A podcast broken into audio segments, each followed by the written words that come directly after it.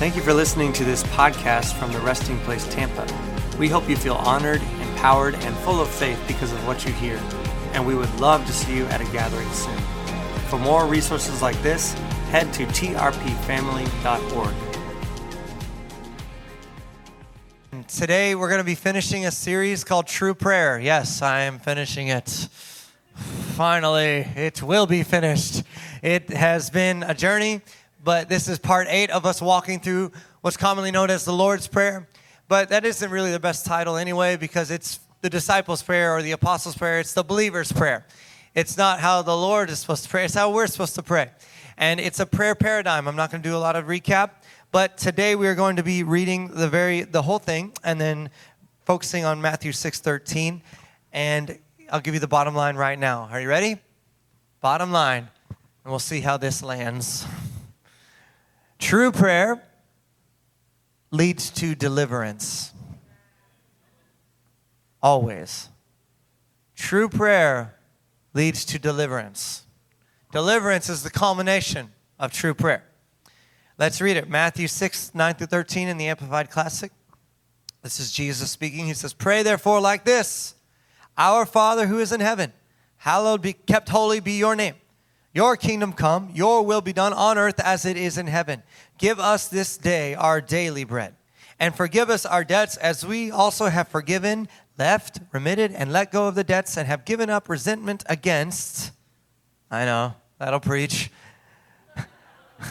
"our debtors, and bring us not into temptation, but deliver us from the evil one. For yours is the kingdom and the power and the glory forever." And the church said, Amen. Let's look at verse 13. It says in the New King James, "And do not lead us into temptation, but deliver us from the evil one. For yours is the kingdom and the power and the glory forever. Amen." True prayer leads to deliverance. And this word deliverance, I'm not unaware. It comes with a lot of baggage. Okay, if you've been in church for 5 minutes, you might have heard that word used in a good way, or it's like a cuss word for some people. Like, it's like Mufasa, ooh, like deliverance, ooh. It's like everybody, it's like got all this stuff around it because it's been used poorly. And honest to God, as I was studying this week, I was like, how have we missed what this word means? It's right there. It's right there in the Greek, and I'm going to hopefully reframe deliverance for you today in a way that every single one of you would say, "Deliver me, O Lord." Like you would sign up for that. And my first leading here is if you're in here or you're watching online and you do not think deliverance is for the believer, my question is, why would Jesus tell a believer to pray that way? If you think that deliverance isn't for a Christian, why would he tell Christians to pray that way? Deliver us. He didn't say deliver them out there from evil. He didn't say deliver the politicians from evil. He didn't say deliver the school board from evil. He said deliver us. Pray that way. Deliver us. Come on. The rest of the prayer is for you. Amen. Is this part of the prayer for you? Okay. That's what I thought you would say. But there's some tension here, okay? Because, again, carries a lot of baggage. There's been a lot of conversation about this. There's one camp that thinks deliverance really has to be a big old, spirit realm hold down. Like you got to break out the buckets and wrestle a couple or it wasn't real. You know what I mean? That's the sons of Sceva. Sorry, that's not those authorized by the kingdom. The sons of Sceva went around trying to cast out devils, and they said, "In the name of Paul and of Jesus, I command you to go."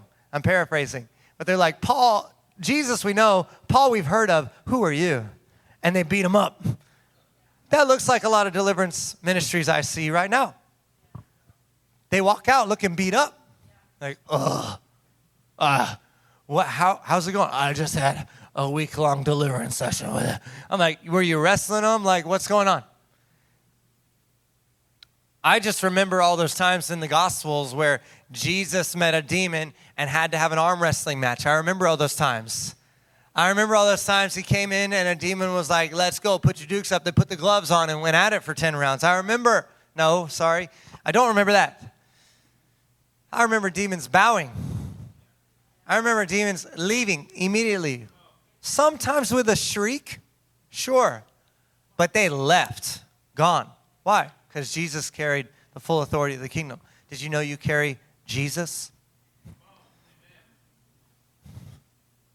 So, here's the tension. All truth is held in tension. We need to be intentional about how we understand truth. I put it on the screen so you believe me. Here's my statement. A believer can be oppressed by the devil and possessed by the Holy Ghost at the same time. I'm possessed by the Holy Spirit. So he said, you're a royal priesthood, a people for God's own what? Possession. Yeah. I'm indwelt with the Holy Spirit, aren't you? I'm one with the Holy Spirit, aren't you? Yeah. My wife said yes. Anyone else? Are we one? Okay. I'm asking actual questions. How can this happen? How can that happen? It's about the authority that God wants the believers to carry. Okay? Because if a believer makes agreements with the enemy, those agreements carry the authority of the believer. You understand God is not going to revoke your authority just because you misuse it? Romans 11:29, the gifts and calls of God are without repentance. There are some translations say irrevocable. It means he's not going to take that gift back. Is your authority a gift or did you earn it? Your authority in God, which one? Gift, right. So that's one of the things he's not taking back. So the gift of your authority, whether you make a good agreements or bad agreements, is going to remain. And your authority ratifies the agreement. This is why James says, be slow to speak, quick to listen, for the wrath of man does not produce the righteousness of God. So slow your tongue down when you're mad, because you are literally making statements into the spirit realm. You're like, well, I just said it with my mouth. Okay, go ahead and separate your spirit from your body real quick and explain to me how that works. You know why? I just don't want to bring attention to myself. This morning, we're singing, let every valley be raised up and mountain brought low. I started picturing a valley and I was raising it up with my hands. Why does me waving my arms in the natural do and lifting my hands and lifting my butt, why does that do anything? Because your spirit and your body are not to be separated. They can't be. You're a spirit in a body. You're a spirit that has a soul that lives in a body. So when you do this, something happens in the spirit, especially when you do it with intention and passion. When you say, I'm never going to trust you again, that does something in the spirit, especially when you do it with intention and passion. It seals it. And you make agreements. And the enemy cannot create. He can only pervert. So he works on the rules that are established. Jesus said, whatever you bind on earth will be bound in heaven. Whatever you loose will be loosed. Two or more agree. If you're talking to your friend, you're like, that person's such a jerk. Yeah, I know. Whoa, agreement, bound. That person, guess what? Probably going to be a jerk. They're going to have, you understand, the enemy has legal access to lie to them that they're a jerk now. Especially if they're in your realm of influence, if they're in your family, if they're in your church. Okay, none of this is in my notes. We don't have time for this. But you need to know the scheme of the enemy and the process of restoration. Real quick, if you're taking notes, God bless you. All right, scheme of the enemy. It's being recorded. You'll be fine. Scheme of the enemy. Are you ready? This is how the enemy works. Step one, wound. Wound. Hurt you. Step two, lie to you in that moment of pain so that you come into agreement. It's easy to agree with lies when you're in pain. Right? Wound, lie, so that he gets your agreement. Once he has your agreement, that's authority. He's used your authority against you. And then, step three, he continually wounds you in that same place of the lie to confirm that it's true. And you build what's called a stronghold. And that stronghold is protected by your agreement. And guess what? The enemy has full rights to operate inside that stronghold. And spirits of oppression have a legal access point. Now you're like, this is sounding like all those other things, demon under every bush. No. Listen to me. Focus on the enemy is always wrong, but unawareness is also just as wrong. Focus is wrong. Awareness is right. Paul said, we are not unaware of the devil's schemes, except for the Western church. I don't know if we can say it. I don't know if I can say that. We're pretty unaware of how the devil works. He's eating our lunch and then blaming us, and we're blaming us. You understand? So I'm not telling you to focus. I'm telling you to be aware. Here's the process of restoration. Step one, recognize the agreement you made. Recognize it. And hopefully by the end of this sermon, you'll be able to recognize some agreements that you made that are not godly agreements. Because when you recognize it, you can quickly renounce it. And just as easily as you came into agreement, you can come out of agreement. With a word you come in and a word you go out. Why? Because words create worlds. Language shapes landscapes. Agreement is the door for the spirit realm to have access to the natural realm. It's so easy. That's why there shouldn't be a fight with demons and things like that. Because you recognize the agreement with a lie, and then you renounce that agreement, and you remove the authorized access from the enemy. Now, the enemy is a liar, a thief, a criminal. So he doesn't necessarily just be gone because you made it illegal. It's been illegal. Any curse, any demon, any operation of hell operating in the life of the believer is completely illegal right now. The cross made it illegal. He made it all illegal, but it doesn't mean it's not happening. Come on. Just because it's illegal doesn't stop a criminal. Hello, gun control. Put a bunch of laws on it. See what happens to the criminal activity. It's like the more laws there are, the more activity of the criminal there. Wow, where the law increased, sin abounds. Amazing. So God has made it illegal for us to be tormented by anything from hell. And yet it happens because we have given our legal authority to allow it. Unknowingly, most of the time. In our ignorance. But what is it that makes the people perish? Lack of knowledge. For lack of knowledge, my people perish. So, recognize the agreement, renounce that agreement, and then kick that spirit of oppression back to hell where it came from. Sorry, we're on live stream. There's children. But it's a biblical word. I said H-E double hockey sticks in the 9 a.m. I did well there. You need to send it away, because just because you now removed its authorization doesn't mean it doesn't like where it's been. You have to cast it out, okay? And then you replace the agreement. You put better agreements in there. Like, here's an ungodly agreement. I'm an idiot. No, you're fearfully and wonderfully made. How many of you have called yourself an idiot in the last month? Raise your hand. Be honest. Yeah, look around the room. No, keep them up and look around the room. You have made agreements that the enemy is allowed to use to make you feel like an idiot. Think you want to say, I'm not an idiot? Yeah, we're breaking agreements right now. I am not an idiot. I'm fearfully and wonderfully made. My intelligence is from God. My brain is a gift. Boom, agreement broken. It's over now. Done. And if there was a spirit attached to that thing because it's been a lie in your life for a long time, if it's been there a while, I'm betting somebody moved in. Just saying. You leave a house empty for long enough, some squatter's going to get in there. Okay? Squatter's rights. You've heard of that? Yeah. That's what happens. They come and squat, whether you know it or not. So kick that thing out, and then you make better agreements and heal. You begin the process of healing by renewing your mind. Many of the churches trying to renew their mind with good truths, but they haven't broken their wrong agreements. And they're putting good agreements on top of bad agreements. It no worky. It will come crashing down because that foundation is broken. It's almost like the more you go into this, oh wow, Lynn Harper, who taught me these things, just texted me. Hallelujah. It's like the more you discover all of this stuff, it's like you start to feel. Have you ever been going after God and all of a sudden it just crumbles? Like you feel like everything, you're moving in the right direction, and then bang, what happened? A whole bunch of good weight got on top of a bad foundation.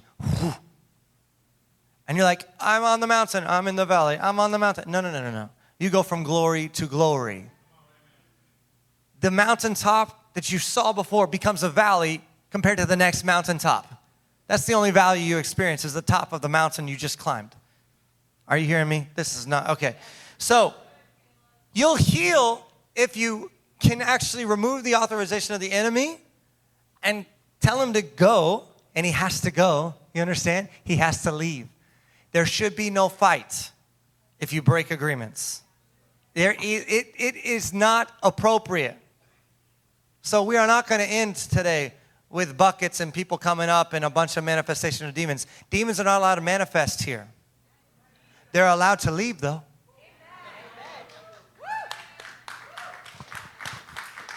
Because there's a lot of weird expectation in the power of the devil. The devil is getting no credit for this. There's like this idea or whatever in deliverance that like the devil has a right to kick him a couple times before he gets out. No. Not if you break the agreements. A lot of deliverance just skips over this completely and says, get out. You can command a devil to leave, but guess what happens? Jesus talked about it. One leaves, comes back, finds the house empty. Bring 7 more because there's still agreement. They're still allowed in there because you might be thinking, well, Jesus didn't walk around talking, breaking agreements. I don't see that in Scripture. He taught on it, though. He said if you cast the demon out and then you leave the house empty, swept clean, and all that stuff, it sees it empty and brings 7 more back. What's he talking about? It still has a right in the house. You have to break the rights. And let me help you. Jesus is God. So the way he delivered people might not look the way we're to deliver people. Are you okay? Like, thank God you're not God, right? Christ in you is overglory, like totally, but he was fully God, fully man. We're fully men filled with God. It's different. It's different. All right, is everyone okay? Okay, I care, so I'm checking. All right. Let's actually get into my sermon now. Oh, God. I'm not joking. Okay. I'll do this quickly. I had to do it in 10 minutes in the first. I sort of did it. All right. Lead us not into temptation. That's what it said. This sounds very weird to me. Does that sound weird to anyone? Like, why are you telling God not to lead you in temptation? I just want to say, this is not a prayer to protect us from God tempting us. Okay, I just want to state the obvious, but sometimes ignored truth about this. This is not like, God, I need to pray this so that I'm not led into temptation by you or anyone else. No, no, no. Let me read you James 1:13. It says, let no one say when he is tempted, I am tempted by God. For God cannot be tempted by evil, nor does he himself tempt anyone. Right? However, Jesus is God. Someone say amen. Amen. All right? And he was tempted. It says, God cannot be tempted by evil, and yet Jesus was really tempted. What's going on here? Let's read it. Mark chapter 1, 9 through 13 says, in those days, Jesus came from Nazareth of Galilee and was baptized by John in the Jordan. And when he came up out of the water, immediately he saw the heavens being torn open and the Spirit descending on him like a dove. And a voice came from heaven, you are my beloved Son. With you I am well pleased. The Spirit immediately drove him out into the wilderness, and he was in the wilderness 40 days being tempted by Satan. We'll stop there. The Spirit sent him. God sent him into temptation. What's going on here? I'm just going to read what I wrote for time. Jesus was undoing the fall of mankind. As fully God but fully man, he started in a wilderness being tempted, and ended crucified outside of a garden so that we could have the garden placed back in us through his resurrection and therefore be rescued from the wilderness handed down by Adam. Are you following me? Jesus was the last Adam, and he was the last one to be led into temptation. Why? So that we could be led into deliverance. So don't be like, God is just, he's leading me into temptation. I hear that stuff. I'm like, nope. You're not that cool. One man came and undid that whole debacle. Okay? He said, pray this way, lead us not into temptation. Why? As a reminder that he was led into temptation for us. on our behalf. Come on, don't you love Jesus? He's the best. I like that guy. All right. Lead us not into temptation. That's what that means. Deliver us from evil. Let me just tell you this. Deliverance, and this is where things go weird. Deliverance is not just from something. It's to someone. A lot of deliverance in the church is half-baked because it's just from something. That's not what true deliverance is. It's to someone. It's in the word deliver in the Greek. I can't say it. Somebody maybe here could say it better than me, but it's Strong's Concordance 4506 if you want to look it up. I can't speak Greek. It's all Greek to me. But it means draw to oneself. Deliver us from evil. It's draw to oneself. Draw me to yourself away from evil. Come on.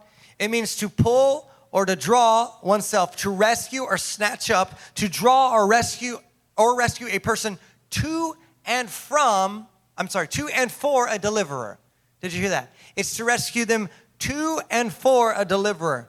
One commentary says you could say it this way: deliver me to yourself and for yourself. Or, Lord, deliver me out of my pains and bring me to you and for you. That's what it means to deliver someone. Snatch out for oneself, one commenter wrote. This implies removing someone in the midst of danger or oppression, delivered right out of it and to and for the rescuer. Doesn't that sound better? Deliverance looks like Jesus pulling you out of your pain and into his heart. And this word evil is important because it's not just any generic word for evil. It's literally the word that means pain-ridden or the inevitable agonies and misery that go with evil. So it says the evil one, but it's really the pains that the evil one has caused. So here it is. You could say we are to be rescued from our pain and delivered to our rescuer. That's deliver us from evil right there. Rescued from our pain and delivered to our rescuer. Here's a fact. There are two kinds of people on the planet. Those who are healing and those who are not. But everyone has pain. Everyone has pain. Really. It's a painful place we're living in. If you're like, no, I don't have any pain. Well, what you have is deception, number one. You have pain somewhere in your history, I promise you. Maybe in the last hour, Come on, maybe on the way here. I have toddlers. It's painful. We're getting a toe in the nose or something. We're being attacked all the time. Come on. I have to give you my testimony as we in here. 3 weeks ago tomorrow, I was with my pastor, Lynn Harper, and I experienced a deliverance. I was delivered from something that I didn't even know was happening in my life. Something that was operating in my subconscious, in my spirit. I don't really know. Not worried about it because it's gone now. But I, sitting down with Lynn, was led into awareness of agreements I have made with the enemy. Based in pain that had led to a spirit of rejection being in my life. Constantly speaking to me. Every day. My wife, her tone, the voice would say, see, she doesn't actually respect you. My team, I'd come in nervous about meeting subconsciously, telling myself, it's fine, they love you, they're thankful for you. But having to tell myself, work out the lie in my head all the time. Like, eventually they're not going to need you, and they're not going to want you, especially with Pastor Scott. That's an awesome dude right there. He's got lots of skills. And every time, especially in our one-on-ones. We have one-on-one monthlies. And it was a fight all the way in and all the way out. In my head, he's going to see you don't have what it takes to lead him. You can't lead this guy all the time. Does this sound familiar to anybody? Yeah. that you're going to be rejected. You're going to be rejected. What happened? When I was 6 years old, this is what the enemy does. He's a coward. He comes after innocent little ones. 6-year-old Caleb, just as scrawny and scraggly, but smaller. With a bowl cut, so not as awesome. I have grown. I have become a man. 6-year-old Caleb came down the stairs, saw his older brother with his friends on the back porch with mugs of milk. Milk and coffee mugs, I don't know. So Caleb grabbed a mug, got some milk in it, went outside, wanted to be a part of the guys. As soon as I got in the circle, my older brother threw his milk on my face. And they laughed at me. And I froze as all of his friends laughed at me. I couldn't move. My brother didn't know what he was doing. He thought it'd be funny. He did not have ill will towards me. Do you understand? And I've totally forgiven him for all of this. That memory was repressed until about 2.5 years ago. I didn't even have that memory. But I can tell you I had the stronghold. Because in that place of woundedness, I agree with the lie that no one really wants me here. Eventually, you'll all figure it out. Never mind, Caleb. We don't want you here. You don't belong. 6 years old. I haven't known my life outside of fighting that battle. You understand? My whole life. I'm 32. 6 years. All that. And Pastor Lynn pointed out to me about 23 major moments of rejection from major people in my life in the first 28 years of my life. 23 major moments of rejection. This was a scheme of the enemy. He was coming after me. Why? Because I'm a threat to him. I am not a target. I am a threat. You understand? Anyway, that just felt good to say. I had a constant battle against this thing, and I didn't know I was fighting it. It was subconscious. I was using energy all day to make sure people didn't reject me. And then I get home, and my wife would get the worst of it because now I'm tired from fighting that spirit all day long. But it was allowed to stay. The voice of truth in my head was so loud, I couldn't even recognize that there was another voice because it would say, you're not worthy. I'm like, I'm one with the 3 and 1. What are you talking about? You know what I mean? Like, my spirit was always wrestling with this, and I didn't have a conscious knowing of it. Until somebody got close enough into my life with enough wisdom and discernment to go, hey, you're acting so unlike yourself, Caleb. That's how this started. Lynn was like, at that pastor's meeting, you did this. That was so unlike you. That's something, that wasn't you. We need to figure that out. And then we start asking me questions. So he shares this with me, and I'm like, okay, I see it. Yeah, absolutely. He's like, let's break agreement with that. I'm like, yes, come on. You know what I mean? And I just closed my eyes. We broke that agreement. I replaced it with better agreements that eventually everybody can't wait to keep me around. Eventually, I'll have too many parties. I'm getting invited. It's already happening. Like, I cannot make it to all your stuff. I'm sorry. I love you. I really do, but I can't make it everywhere. All right? Like, people can't get enough of me. It's true. It was already happening, but I didn't even believe it. I didn't even see it. And I was fighting this battle. And it worked its way into all my relationships. My wife can tell you. She dealt with that the most. And that's my deepest regret around this whole thing. For years now, she just gave it to the Lord. Said, Lord, heal him. Lord, help him. Because I can't, and this isn't working. And it was like, God, I'm not leaving because I don't believe in divorce. But if I did believe in divorce, I'd be gone. Because this guy continually rejects me. Why? Because I felt rejected, so I started rejecting. That's how it works. But Lynn led me through that prayer. I had my eyes closed. There was no fight. He said, pray this way, Caleb. Spirit of rejection, go. I said, spirit of rejection, go. And poof, the background noise turned off.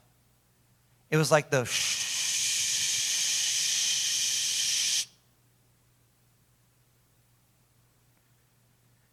I opened my eyes and I'm like, did it get brighter out here? And Lynn's like, not that I noticed. He knows what he's doing. He knows the power of the tongue. And I'm like, I left that place feeling different, lighter. I'm like, has the air always smelt this good? Am I like, did I step through the closet into Narnia? Like, what's going on? I mean, I would have considered myself a very free dude walking into that meeting. I walked out a freer dude. This is the found getting free. I was delivered. Immediate fruit. Immediate, with Jamadi especially. And now it has just had this massive ripple effect. My team likes me more. They didn't think it was possible, but it happened. Am I lying? There was an attack on trust. We trust each other in a deeper way now because I got delivered. No fight, total freedom. Has no right to lie to me anymore. Here's what happened. I lost the fight. Do you hear what I'm saying? I lost the fight. I no longer have a fight. I no longer have a fight. And some of you, it's called a familiar spirit, just so you know. That's what people call it. It's not in the Bible, but it's a good name for it. It was familiar to me. I didn't know a different life until 3 weeks ago tomorrow. I've been a different human. I have, by default, because I got delivered. I was rescued out of pain and into pleasure.